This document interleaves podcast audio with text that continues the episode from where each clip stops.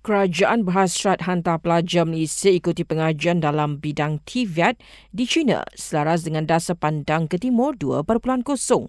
Ia adalah antara usaha kerajaan memperkasa TVET selepas negara berhasrat hantar lebih ramai pelajar mengambil jurusan itu di Jepun dan Korea Selatan.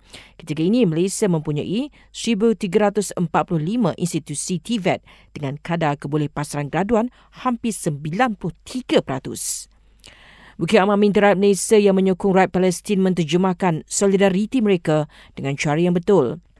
Malaysia juga tidak pernah mengklasifikasikan Hamas sebagai pengganas atau militan, namun PDRM akan pastikan tiada rakyat terbabit perjuangan mereka hingga mengancam keselamatan diri.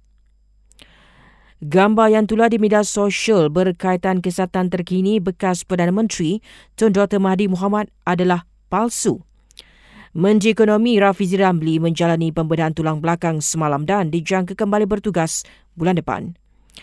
SPRM tahan 3 individu termasuk pengetua asrama pemulihan akhlak di Johor kerana disyaki terbabit tuntutan palsu berjumlah lebih RM280,000.